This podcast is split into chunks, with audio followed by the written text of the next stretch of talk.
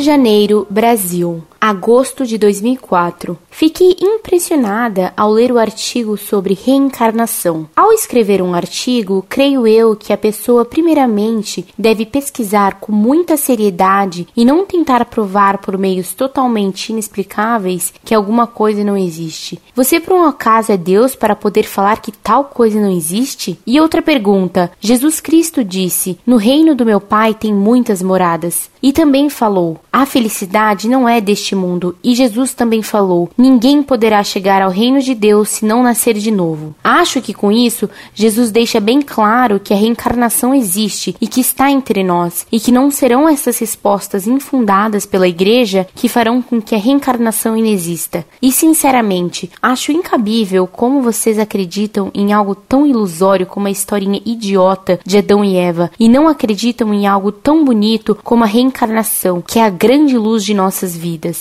A minha felicidade é que um dia todos irão acordar para esta realidade. Aí, quem sabe, o mundo se torne melhor.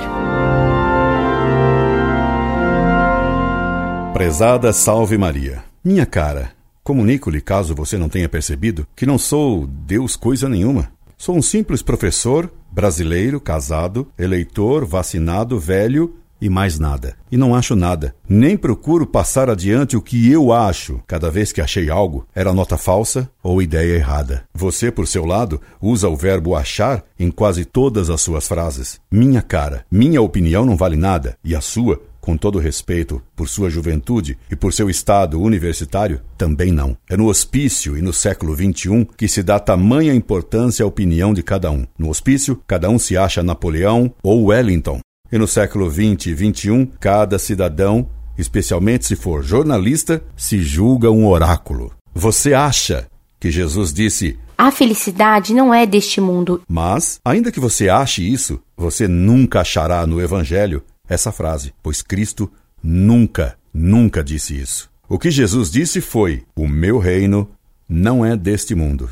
Você proclama de pé, esticadinha em cima do monumento de sua presunção. Acho que com isso, Jesus deixa bem claro que a reencarnação existe e que está entre nós, e que não serão essas respostas infundadas pela Igreja que farão com que a reencarnação inexista. Genial! Resposta digna do século XXI. Pois então, saiba o universo, e especialmente a Igreja Católica, que você acha o contrário do que ensina a Igreja há dois mil anos. E quem é você? Certamente não é Deus. É simplesmente uma estudante universitária que recebeu tal certeza do além, do outro mundo, o que lhe permite concluir sobre a idiotice dos católicos, especialmente sobre minha idiotice, por crer na história idiota de Adão e Eva. E sinceramente, acho incabível como vocês acreditam em algo tão ilusório como a historinha idiota de Adão e Eva, e não acreditam em algo tão bonito como a reencarnação, que é a grande luz de nossas vidas. A minha felicidade é que um dia todos irão acordar para esta realidade. Aí, quem sabe, o mundo se torne melhor. Creio que nunca mais a encontrarei, pelo menos neste mundo e nesta internet. Tchau, tchau. Até o dia do juízo, ou do juízo. Incorde Jesus Semper,